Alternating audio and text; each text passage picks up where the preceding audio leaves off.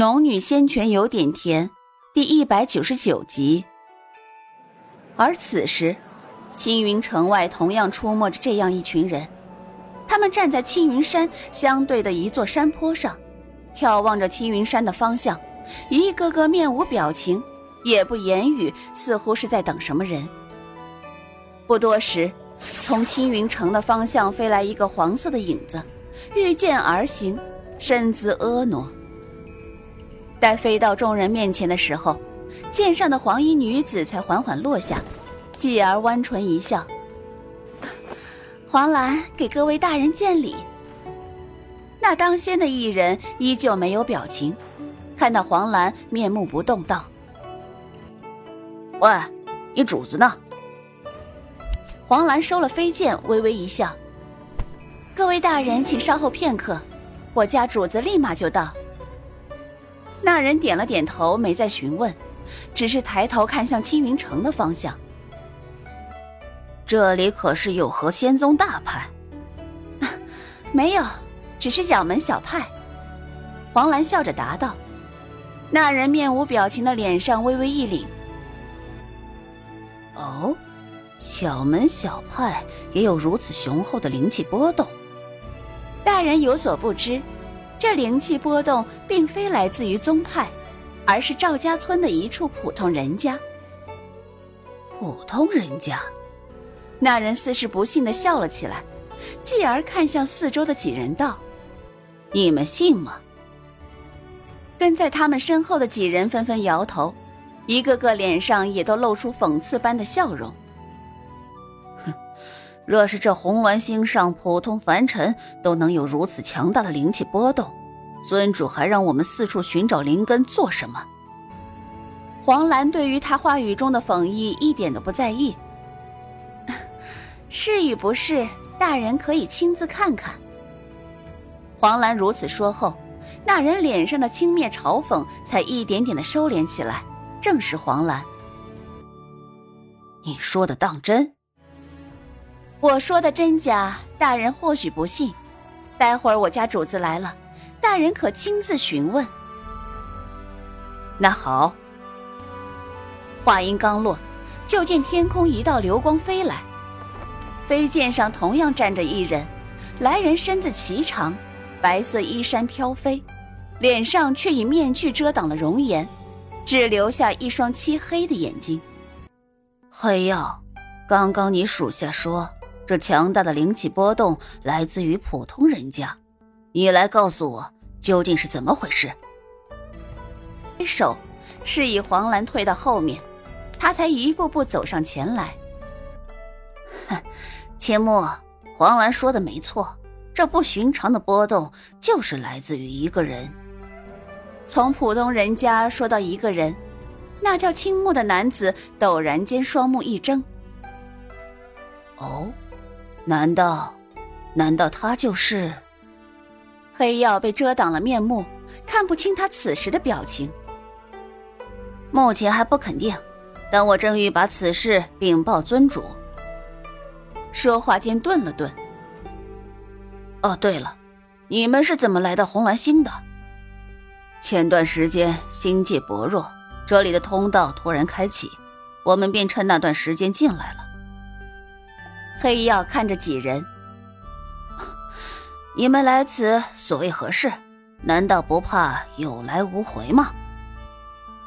一百年前，为了送你来红鸾星，的确耗费了尊主的无上法力。可今日不同往日，这一次是通道开启，并未耗损尊主的法力。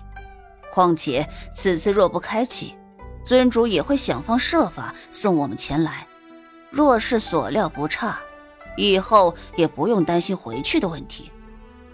哦，黑曜看着青木，哼，这颗废弃的红鸾星，难道还有什么秘密？青木神秘一笑，容颜依旧冷冷。你还记得巫族吗？巫族？这一问，他露出的双眼瞳孔陡然一睁。本以为你待在这颗废星一百多年。早已经忘记了巫族，没想到你还记得。青木看着他，微微扯动嘴角。黑曜稍微平复了一下心情。快说吧，你们来此究竟有什么目的？青木踱了两步。尊主发现红鸾星有巫族后人，所以让我来查探。巫族不是在几百年前已经被尊主全灭了吗？尊主也觉得奇怪，为何会在这颗废星上发觉巫族力量的波动，所以让我们前来查探一番。黑曜漆黑的眼盯着青木，哼，你恐怕不仅仅是为了查探而来吧？说到这里，他指了指方城、洛城以及一些被他们毁掉灵根的一些城池家族。若是为了查探巫族的事情，为何要毁了灵根？青木嘿嘿一笑，哼，黑曜大人，你离开百年，很多事情你已经不了解，比如这灵根的事情，看起来是摧毁，可是摧毁却是为了再生。啊，再生？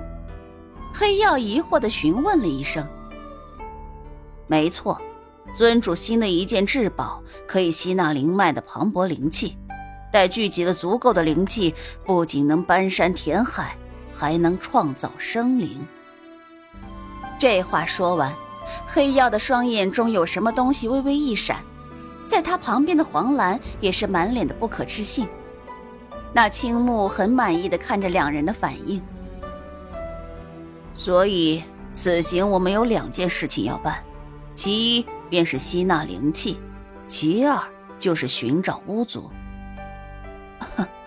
是吗？那恭祝青木大人早日办完尊上交代的事情，在尊上面前更受宠幸啊！黑曜笑着说道，似乎并不在意自己被发配红鸾星百年，而与自己等级相当的青木却能获得尊上的宠幸，来完成如此巨大的两件事情。青木微微一笑，哼，黑曜，你来此百年，既然已经有了线索，你准备再等多久回去？快的话，应该就在十年内。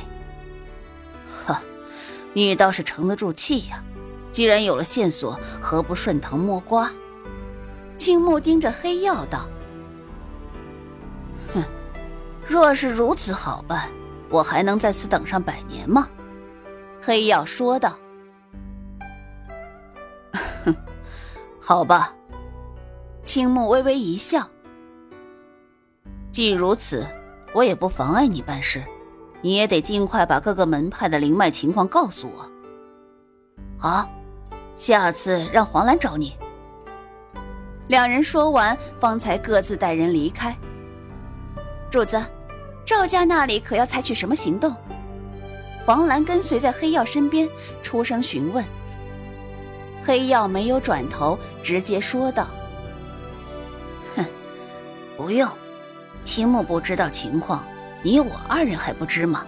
要是那么简单，我会等到今日。那我们就一直默默等下去。”黑曜轻笑出声：“哼，不用。”时机马上就来。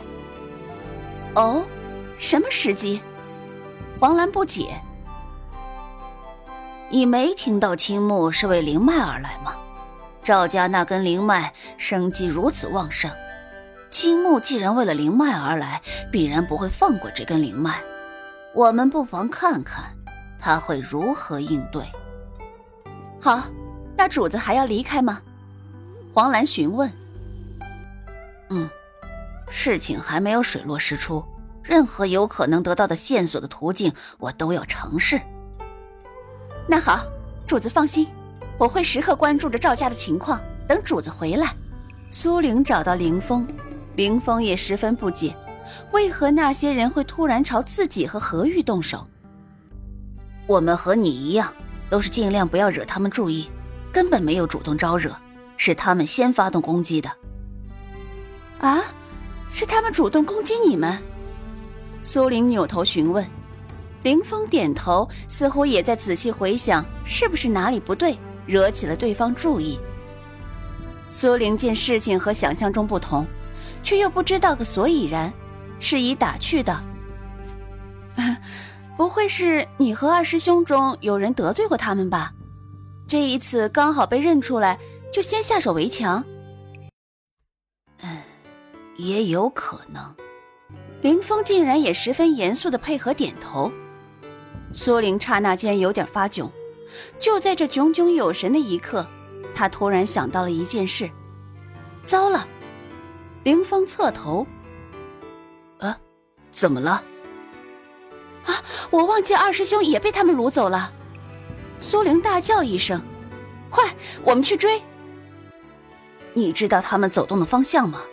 凌风与他一块御剑而起，然后询问出声。苏玲摇头。不知道，他们掳走你一直在兜圈子，似乎看穿了我们跟踪的意图，所以啊，这会儿我也不知道二师兄被掳到了什么地方。既然刘恒山说他们是往西方走的，他们就不可能一会儿东一会儿南，定然是有行进路线的。林峰一面回想一面分析：“嗯，你说的也有道理，他们应该还是往西方行进，那我们往西方追。”哎等等，林峰打断他。我们先去刚刚灵脉被毁的地方。既然他们是选择掳走我们，便不会轻易的对何师弟动手。眼下他是安全的，但我们不能放过任何一点线索。好，就听大师兄的。我们先去洛城。两人的速度十分快，不多时便再次回到了洛城。